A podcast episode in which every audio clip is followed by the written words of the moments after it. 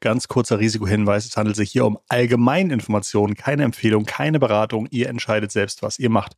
Die Inhalte dienen ausschließlich der allgemeinen Information und sind zum einen ohne Gewähr und zum anderen keine Empfehlung für Kauf oder Verkauf bestimmter Finanzinstrumente oder Produkte. Es ist keine Beratung.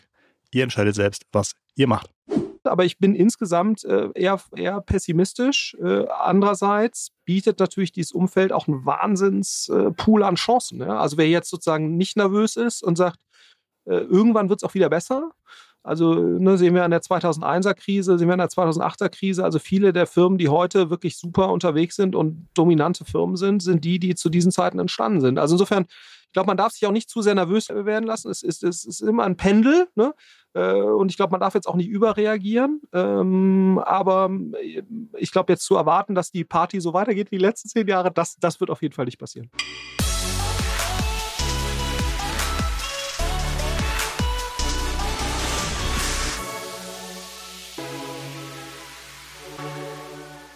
Wir befinden uns immer noch in einer sehr spannenden Woche, denn wir hatten gerade das OMR Festival 2022 in Hamburg und ähm, auf dem Festival laufen so viele wahnsinnig spannende Menschen herum, dass wir uns gedacht haben, in den Folgewochen droppen wir mal mehr als einen Podcast die Woche ähm, und sozusagen das hat auch für euch den Vorteil, dass ihr ganz, ganz tolle Gespräche mitbekommt hier bei uns bei Digitale VorreiterInnen. Denn jetzt sitzt mir gegenüber Florian Heinemann von Project A.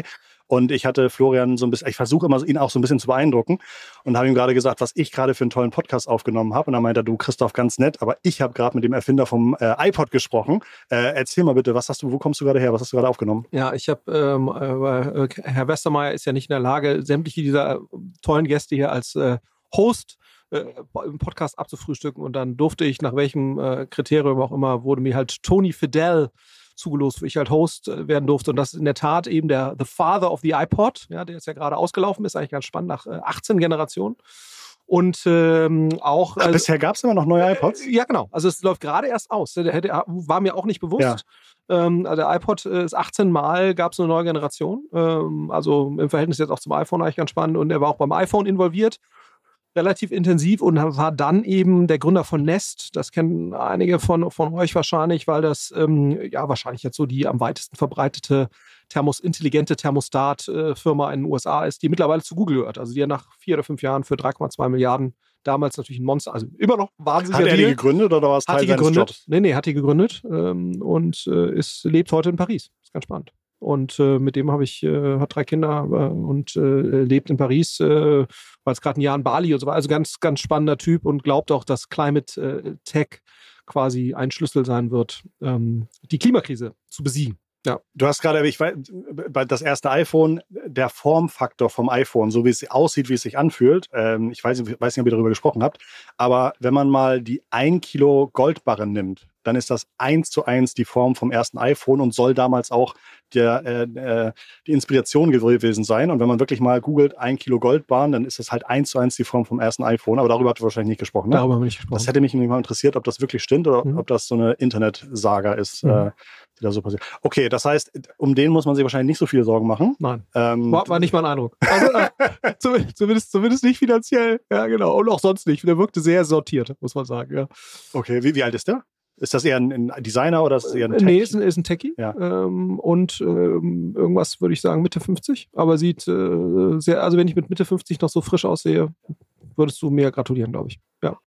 Aber die haben doch, wenn man, ich glaube, wenn man Milliardär ist, dann kriegt man bestimmt auch so, schläft man nachts in irgendwie 80 Prozent Sauerstoff oder sowas. Ne? Also gibt es da nicht so geheime Tricks oder so? Weißt du nicht? Der lebt in Paris, also er wirkte relativ ja. geerdet.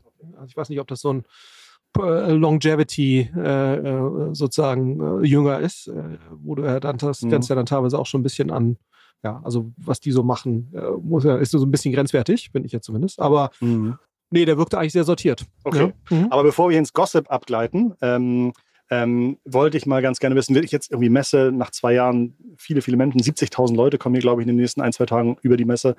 Äh, ist das äh, die gute Laune, die man hier auf den Gängen sieht, ist die stellvertretend für unsere Wirtschaft oder geht die Wirtschaft eigentlich in eine andere Richtung? Hast du da, was ist so dein Eindruck? Also ich glaube schon, hier die Freude ist authentisch, habe ich, den, hab ich den Eindruck. Ja. Ähm, äh, in der Wirtschaft sehe ich schon eher mhm. sozusagen, wenn man sich Makrozahlen äh, anguckt, aber auch das, was wir jetzt jeden Tag so erleben geht es, glaube ich, gerade in die andere Richtung. Ja, mhm. also, Wir hatten eine der längsten Aufschwungphasen mhm. ever hinter uns. Ja. Ähm, und dann Seit 2008, 2009 eigentlich, das war so die letzte größere Krise, die wir hatten. Mhm. Ähm, und die ja fairerweise auch nur Teilbereiche der Wirtschaft so richtig betroffen hat. Ne? Die letzte richtig massive Krise, die ja eigentlich alles betroffen hat, war ja so 2001, 2002. Da mhm. ging es ja wirklich überall ähm, aber no, das muss man mal schauen. Also ich glaube, da sind die Zutaten, dass sich das ähnlich wieder entwickelt, sind schon durchaus, äh, sind schon durchaus da. Wir ja. haben wahnsinnige Multiplikatoren äh, bei börsennotierten, gerade Tech-Firmen. Ähm, wir haben, äh, wenn, wenn das auf einmal dann irgendwie kippt und alle sagen, oh, geht jetzt vielleicht so eine Art Rezession los, was sind so Indikatoren, auf die man guckt? Und was, was leitet ihr zum Beispiel auch für eure Unternehmen davon ab? Ja, ich meine, die Märkte sind ja auch, ist ja auch sehr viel Psychologie, ne? Das darf man eben auch nicht äh, vergessen. Man denkt ja immer so, der Markt, der Markt ist rational, Investoren sind rational und da, das ist, ich glaube, das kann man jetzt gerade wieder sehr beobachten. Ne? Vor, also wir nehmen ja jetzt heute auf am 17. Mai. Mhm. Und ähm, ich glaube, wer das letzte Woche verfolgt hat, äh, sozusagen, was da so am Donnerstag, Freitag passiert ist, äh, an den, an den Tech-Börsen, wo auch sehr gute Firmen dann einfach irrational abgestraft wurden. Die haben jetzt auch gestern dann zum Teil wieder, wieder gewonnen.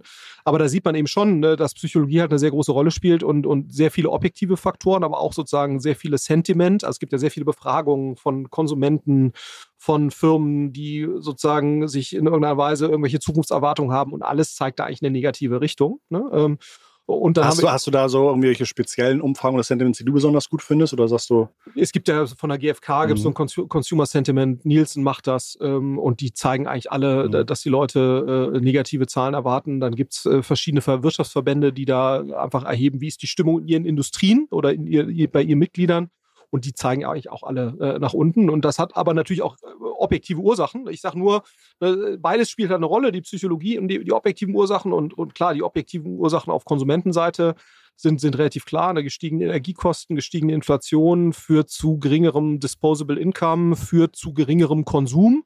Und das kann man jetzt ja auch schon sehen bei, bei den E-Commerce-Werten wie Zalando, wie Westwing, wie Home24. Ne? Das du jetzt. Ne? Gut, gut, dass du das sagst. Eigentlich hat man ja die letzten Corona-Jahre immer gesagt, die Corona hat die Digitalisierung beschleunigt und hat uns drei, vier, fünf Jahre in die Zukunft beschleunigt. Schau dir mal die Umsätze an. Ähm, gibt aber auch äh, gibt aber auch Leute, die sagen, nee, nee, das war eh nur so ein Vorweggreifen von mhm. dem, was eh passiert war. Aber eigentlich ist sozusagen, jetzt kommt erstmal, jetzt fällt das erstmal wieder runter.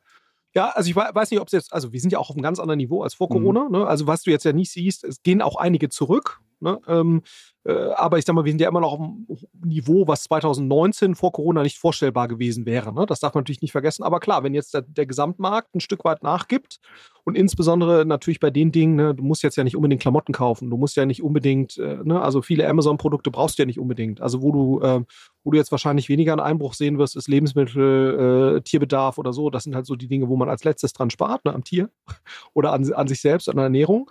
Ähm, aber klar, du siehst natürlich schon, äh, dass jetzt gewisse Dinge dem, äh, zumindest im E-Commerce-Bereich, aber auch generell Konsumbereich natürlich tendenziell jetzt ein Stück weit runtergehen oder nicht mehr so stark steigen. Und das ist natürlich anders erwartet worden. Ne? Ähm, und, und dann hast du eben sowas wie Inflation und, und, ähm, und äh, eben sehr, also gestiegene Energiekosten, aber natürlich auch andere Bereiche, ne? also Lieferkettenprobleme, die wir ja letztes Jahr schon mal sehr stark hatten die sich jetzt gerade wieder auftürmen. Ne? Also wer das verfolgt, ähm, in, es gibt ja wieder eine sehr restriktive Lockdown-Politik in China, ne? die letztendlich zu dem gleichen Phänomen führt, was wir vor, vor zwei Jahren schon mal hatten, was ja dann bis letztes Jahr massive Auswirkungen hatte, dass eben die, die ganze Lieferkette äh, gestört ist ne? und, und die Containerpreise sind weiterhin sehr hoch. Ne? Sie waren mal so bei 2000 Dollar für einen Standardcontainer, zweieinhalbtausend Dollar, jetzt sind die halt bei Faktor 5 das, dessen. Ähm, und das äh, war zwischendurch, ist mir so ein bisschen runter und jetzt äh, geht es eigentlich wieder hoch und, und es ist eigentlich ziemlich wahrscheinlich, dass das im Weihnachtsgeschäft voll reinschlagen wird, ne? weil jetzt natürlich die Ware eigentlich da kommen müsste oder bestellt werden müsste, die dann zu Weihnachten eben ge geordert wird und, und das wird nicht ohne Probleme laufen. Das ist jetzt schon absehbar, weil der Rückstau, den es jetzt schon gibt, äh, insbesondere in China, wo ja nun mal ein relevanter Teil der Waren herkommt, äh, das wird, wird sehr problematisch werden. Und dann hast du natürlich noch die Ukraine-Krise dazu. Ne? Und du hast natürlich noch die Abkehr von der Niedrigzinspolitik, die ja in den USA jetzt schon angefangen hat, ne? wo die Fed ja schon langsam angefangen hat, die Zinsen zu erhöhen. Was du, was du ja musst, um auch sozusagen die Inflation so ein Stück weit zu bekämpfen. Gleichzeitig willst du aber natürlich auch nicht das Wachstum abwürgen. Ne? Und das ist jetzt genau das Dilemma wo jetzt so eine, die Zentralbanken stehen und die Europäische Zentralbank ist da noch ein Stück weit zurückhaltender gewesen. Aber auch da wird erwartet, dass sie die Zinsen erhöhen. Ne? Was einerseits natürlich ganz gut ist, weil so Negativzinsen äh, auf Dauer äh, ist ja auch ein komisches Konstrukt. Und ich glaube, der Mensch hat bis heute nicht gelernt, mit Negativzinsen irgendwie zu leben und das zu verstehen, zu verinnerlichen, was heißt das eigentlich? Insofern, also zumindest mal leicht positive Zinsen ist wahrscheinlich ganz gut, weil das irgendwie für die Psychologie irgendwie äh, sinnvoll ist. Aber klar führt das natürlich, ne, siehst du jetzt ja bei den Bauzinsen, wo du vor einem halben, dreiviertel Jahr noch äh, bei, bei einem Prozent warst, wenn du eine gute Bonität hattest für ein 10-Jahres-Darlehen.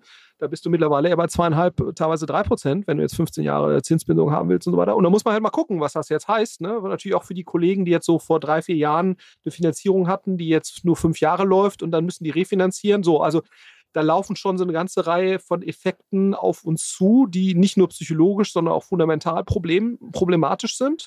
So, und, ähm, und wir, und wir sehen es eben auch bei den Startups, ähm, dass in der frühphasigen Finanzierung. Ihr habt, ihr habt vier Fonds live? Wir haben vier Fonds live, wobei natürlich sozusagen der erste Fonds, mhm. der ist zehn Jahre alt, ne? da sind jetzt, glaube ich, noch 809 Firmen drin. So, da hast du fünf, sechs Gewinner und dann ein paar, ne, so, die, die, die haben wir noch drin.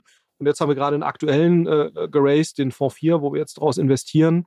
Äh, da bauen wir gerade ein Portfolio auf. Ähm, aber du siehst schon sozusagen, also bei dem, wo wir jetzt neu investieren, da ja. siehst du, es ist immer noch viel Liquidität im Markt. Also junge Startups, die coole Ideen haben, tun sich immer noch relativ leicht Geld zu finden. Es ist vielleicht nicht mehr ganz so verrückt vom Prozess. Also wir sehen eine, eine gewisse Verlangsamung. Also du hast vor einem Dreivierteljahr oder einem halben Jahr war es teilweise so, da hast du mit Leuten die hast du kennengelernt am Freitag und da musstest du Dienstag einen Termsheet da hinlegen. ne? Das war vielleicht auch nicht immer so ganz gesund für den, für den Prozess. Da hast du jetzt wieder. Ihr habt in der Corona-Zeit teilweise auch investiert, ohne die Menschen jemals einmal getroffen zu haben. Ne? Regelmäßig. Also der Großteil der Investments in der Corona-Phase wissen wir nicht, ob das nicht doch eine gut getarnte Briefkastenfirma war. Also ja. du hast natürlich, du lässt dir die das Sache. Die Anleger gern, Florian. Ja, nein, aber de facto, jetzt versuchen wir schon, also äh, jetzt seit einem Jahr versuchen wir echt schon immer mindestens einmal ja. da im Büro gewesen zu sein. Ja. Ne? Äh, ähm, und deswegen ist es eigentlich auch ganz gesund. Also ich finde jetzt zwei, drei Wochen Zeit zu haben für einen Investmentprozess. Äh, eine siebenstellige Investitionsentscheidung finde ich jetzt nicht äh, spießig lange. Ne? Also insofern glaube ich, das ist schon okay. Äh, und wo du eine massive Veränderung merkst in der, in der späten Phase, mhm. ne? Ähm, wo eben die Bewertungen, die letztes Jahr gewährt wurden, unter Druck kommen ne? Äh, und wo insbesondere auch solche Themen wie Mindestverzinsung, ne? also äh, besonders ausgestellte, gestaltete Liquidationspräferenzen. Also nur für den äh, Hörer, der das vielleicht nicht so jeden Tag hört.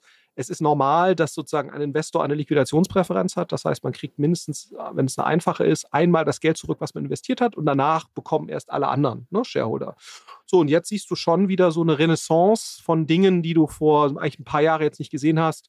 10-prozentige Mindestverzinsung, 15-prozentige Mindestverzinsung pro Jahr. Also die Liquidationspräferenzen sind da nicht einfach. Also ich investiere 1000 Euro, kriege 1000 wieder, sondern teilweise Faktor 1,5. Ne? Das heißt, ich, wenn ich jetzt 1000 Euro investiere, kriege ich erstmal 1500 zurück irgendwann beim Exit äh, vor allen anderen. Also, also wie so eine Art äh, äh ja, Liquidationspräferenz beschreibt es eigentlich schon ganz gut.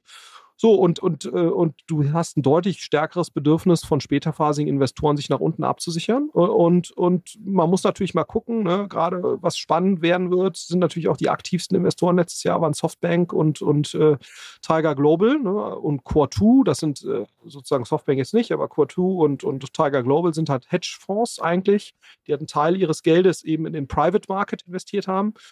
Also ich glaube, Tiger Global zum Beispiel hat letztes Jahr über 300 Investments gemacht. Ne, so, also das ist fast ein, also mehr als eins pro Werktag. Ne, so, und da muss man natürlich mal gucken, weil die eben gleichzeitig in deren Public Market Aktivität sehr viel Geld verloren haben. Ne? Also ja. das, was wir jetzt im Public Market sehen. 27 Milliarden oder sowas haben die. Wahnsinn. Ne? Und das muss man jetzt natürlich mal gucken, was das bedeutet für deren Private Market Investment.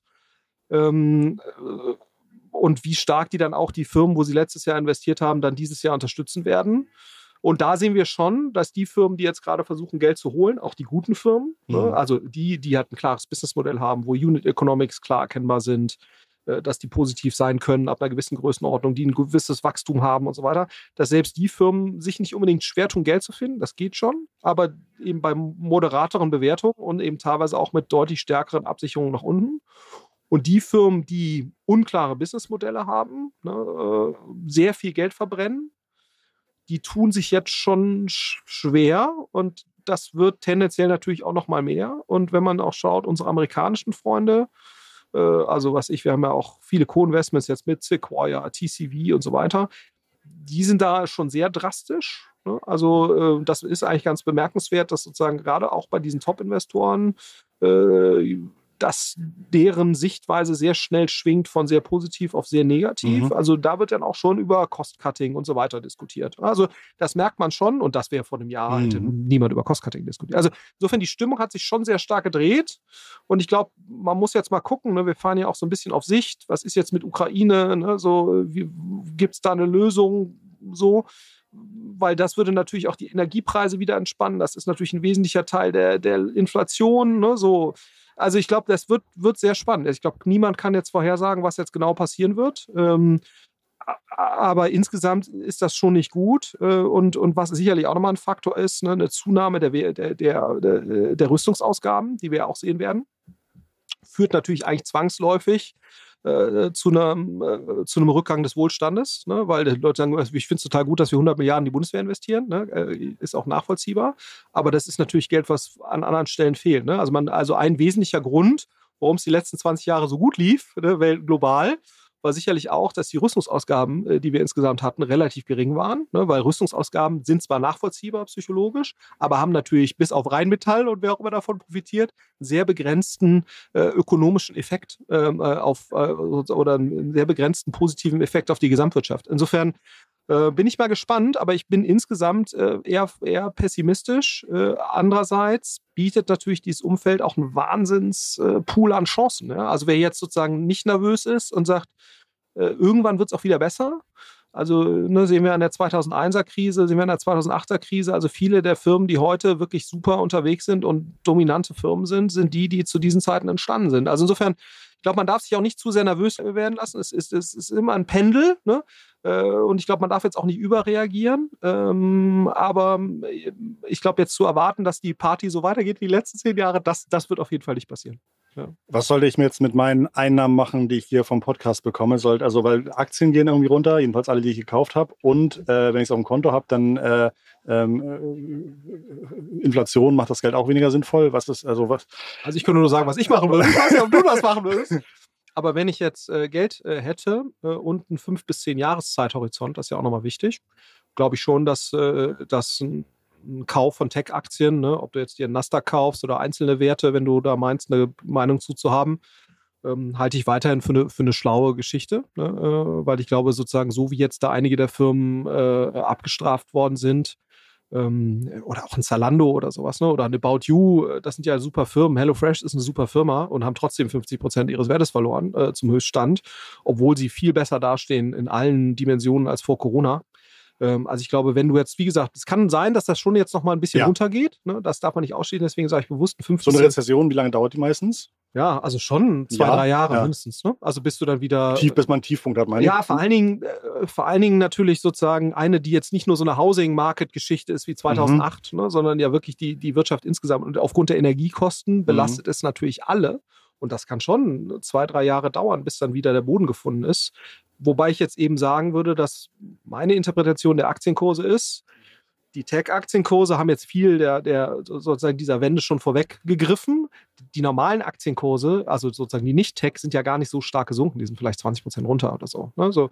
Und da kann sicherlich, wenn man schaut, ne, die 2001er-Krise, du erinnerst dich, Gut, da hatten wir natürlich auch diese neue Marktproblematik, aber da ist der DAX von 8000 auf ein bisschen über 2000 runter, über anderthalb Jahre. Ne? Also das war schon nochmal eine ganz andere Liga äh, als das, was wir jetzt sehen. Da sind übrigens die ersten Memes entstanden. Da habe ich im Zug gesessen von Berlin zurück nach Hamburg und dann hat irgendjemand gesagt, der Dachs wird ausgesetzt. Und dazu war irgendwie ein Foto zu sehen, wie so ein Dachs im Wald aus, aus einer Kiste rausgelassen wird. äh, und das war, glaube ich, so ein bisschen für mich der Anfang von äh, Memes. So Aber überle überleg mal, ja. du hättest bei, bei 3000 äh, äh, ein DAX-Zertifikat gekauft oder einen äh, ETF. Okay, das heißt sozusagen Kosten runter, Cash sichern für den richtigen Moment. Äh, ja, grundsätzlich glauben, die glaub, Welt jetzt, geht weiter. Die Welt geht weiter mhm. und ich glaube jetzt den richtigen Moment, das ist auch sehr schwer. Ja. Ne? Äh, also weil wer weiß keiner, ob es jetzt nochmal. Also wenn du jetzt Cash hast, glaube ich, kann man das jetzt schon machen. Also jetzt zu warten, das ist nochmal 10 Prozent, das ist, macht doch dann nicht mehr so einen riesen Unterschied. Ja? Also dann würde ich eher äh, das Geld ruhig jetzt investieren, was du halt nicht brauchst. Ja, ähm, und wahrscheinlich eben nicht in Einzeltitel, sondern es sei denn, du hast da eine sehr starke Meinung, sondern in irgendwas Nasdaq äh, ETF oder sowas. Ja, so, also, oder es gibt ja auch verschiedene andere Tech-ETFs nach verschiedenen Geschmäckern und so weiter. Ähm, Chines, chinesische wäre wär ich vielleicht so ein bisschen vorsichtig, ne, so, weil jetzt eben unklar ist, wie sich auch diese Blockbildung äh, weiter voran. Äh, ne? Es gibt durchaus ja Firmen, die sagen, je nachdem, wie das jetzt mit Ukraine ausgeht und, und wie stark auch China mit Russland, dass es durchaus eine Phase geben kann, wo sozusagen man sich entscheiden muss, macht man ein Geschäft mit den USA oder der amerikanischen Sphäre und der äh, oder der westlichen Sphäre und der, der, der chinesischen Sphäre.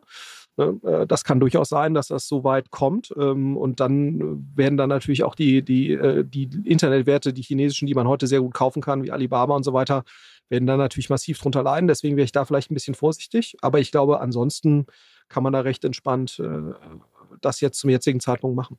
Ja. Spannender Input. Ja. Du hast gesagt, im Fonds 4 investiert ihr gerade. Habt ihr da irgend so eine Lieblingsbranche, in der ihr gerade guckt, oder ist das breit gestreut? Ist eigentlich wie immer, ähm, also relativ breit immer. Äh, wir haben eigentlich immer so vier, fünf Schwerpunktthemen. Die Was sind aktuelle Investments von euch? Ähm, also wir haben jetzt äh, eine Reihe von, von Sachen gemacht, auch in der, ähm, also auch mal so Black Semiconductor zum Beispiel. Äh, das ist mal ein ganz neues äh, Thema von Was uns. Was machen die? Äh, da, da geht es um eine neue Art sozusagen äh, Halbleiter äh, zu bauen. Auch ein sehr cooles, cooles Investment. Äh, Way haben wir jetzt gerade gemacht. Das ist hier in Hamburg relativ äh, populär weil du dort, ähm, da geht es um äh, sozusagen eine Vorstufe zum selbstfahrenden Auto. Ne? Da hast du sozusagen das ferngesteuerte Auto. Damit piekst du mich ja sehr an. Ich bin ja großer Tesla-Fahrer, also mhm. groß und auch gerne. Ähm, und bin so, äh, mich hat es im Herzen getroffen, dass jetzt Mercedes seit zwei Wochen irgendwie Level 3 hat und Elon Musk immer noch nicht. Mhm. Ähm, aber ich glaube, diese, diese Way-Idee ist ja teilweise auch, dass da Leute sitzen und das Auto fernsteuern, oder? Ja, absolut. So geht das los. Ja. Ne? Also, also die, die Fernvision ist dann, dass gegebenenfalls dann auch diese Autos irgendwann tatsächlich autonom fahren. Aber bis man dieses, dieses Stadium erreicht hat, ist im Prinzip die Idee, du hast wie so eine Art zentrales Steuerungs-Command-Center, wo dann Menschen das Auto auch zu dir fahren. Ne? Also, also wie, so, Art, wie so eine Art Carsharing-Service, aber mit, wo dann das Auto zu dir gefahren wird. Ja? Äh, und okay, ist es ein B2C-Ansatz oder sagt ihr, nee, nee, also, wir glauben nicht, dass jemand in Hamburg sich mal in unser Taxi setzt, aber wir glauben, dass irgendwie der LKW von Alamür im Hafen bis nach da, dass das also sozusagen. Nee, ist nicht LKW, sondern wirklich. Wirklich äh, PKW und B2C. Also du kannst es ja dann aber aussuchen, ne? Also du, ob du das Auto selbst fährst. Ne? Also es wird dann nur zu dir gefahren, weil wie nervig ist es teilweise, du musst dann da hinten 900 Meter weg ist das Car2Go, ja, oder Schernau, wie auch immer das Ding jetzt heißt. So, das fährt dann halt zu und das wird dann halt quasi zu dir gefahren, ja.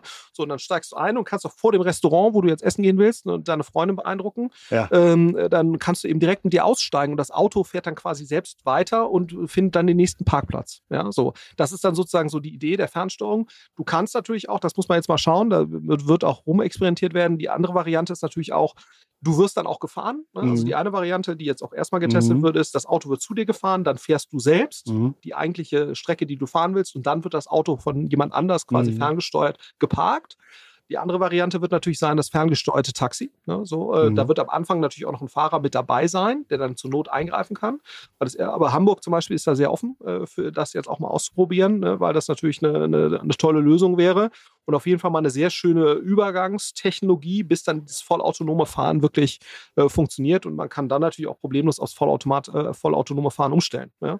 wenn, wenn dann so die Technologie so, soweit ist. Also das ist schon ganz cool, muss man sagen. Äh, also ich, ganz, ganz wild mir das vorzustellen, dass jemand anders mich gerade fährt, der aber, wenn es einen Unfall gibt, nur sagt so, ups, ja. Neustart, nächster Kunde. Nein, also natürlich ist es so nicht. Aber ist das eher noch zwei Jahre entfernt oder eher noch sieben Jahre? Nee, also das jetzt sozusagen, ja. dass das, nee, das wird dieses Jahr nach meinem Verständnis noch passieren. Ja, also dieses Fernsteuern, ne? Äh, jetzt ja. das vollautonome nicht. So, das wird dieses Jahr passieren und da muss man einfach mal gucken, wie es läuft. Ne? Aber ähm, und, und, die Kollegen, die das gründen, die haben auch so ein bisschen äh, eigentlich bei Tesla, glaube ich, Erfahrung gesammelt, oder? oder ähm, ja, oder genau, oder auch mhm. den, ähm, hier die, Google-Aktivität ja. in dem Bereich ist ja auch sehr weit. Genau, aber die, die haben da, äh, haben da auf jeden Fall Erfahrung gesammelt. Dann, äh, also wir werden, machen weiter, äh, dann haben wir, gucken uns gerade einige Sachen an im industrienahen Bereich. Ne? Also wo es darum geht, quasi die äh, digitale Wertschöpfungskette im Industriebereich zu stärken. Das kann ich jetzt aber noch nicht sagen. Fintech gucken wir uns weiter an. Also haben jetzt auch Recap zum Beispiel gemacht. Das sind so Leute, die wir noch aus äh, der Liquid-Zeit äh, kennen. Also Liquid ist ja ein Fonds-1-Investment und das sind jetzt hier Mitgründer von Liquid, quasi das technische Team von Liquid, die jetzt ähm, ja einen automatisierten Ansatz zur Kreditvergabe für Firmen gebaut haben. Ne? Also geht es insbesondere um so SaaS-Modelle und dort eine Vorfinanzierung. Da gab es mal Creditec. Äh, ja, aber das war konsumentenseitig. Ja, das, da ging es um äh, schlaue Bewertungen von Endkonsumenten. Äh, und Creditec gibt es ja auch noch. Also die gab's, die hat dann irgendwann äh, Naspas gekauft oder Prosus heute. Ja, also äh, oder übernommen, zumindest die Mehrheit, ja. Also Ähm, genau, das ist, äh, da haben wir, haben wir investiert äh, und ich glaube, das sind die Sachen, die wir bisher so öffentlich äh, gesagt haben. Ja. Also wir sind da weiter unterwegs, ähm, aber man muss jetzt mal schauen, wie sich jetzt so die Gesamtstimmung entwickelt. Ne, ich glaube, so dieses, äh, du hast ja in den letzten fünf, sechs Jahren immer schnellere Fondszyklen gesehen. Ne? Also von am Anfang, also vor zehn Jahren war es üblich, dass so Fonds drei, vier Jahre liefen. Dann verkürzte sich das und letztes Jahr zum Beispiel der Tiger-Fonds war ein Jahr. Ne? Also so, und, ähm, und ich vermute, dass du jetzt eher wieder etwas längere Vorlaufzeiten sehen wirst, ne? weil natürlich auch, muss man sagen, jetzt nächstes Jahr will eigentlich keiner ins Fundraising. Ja.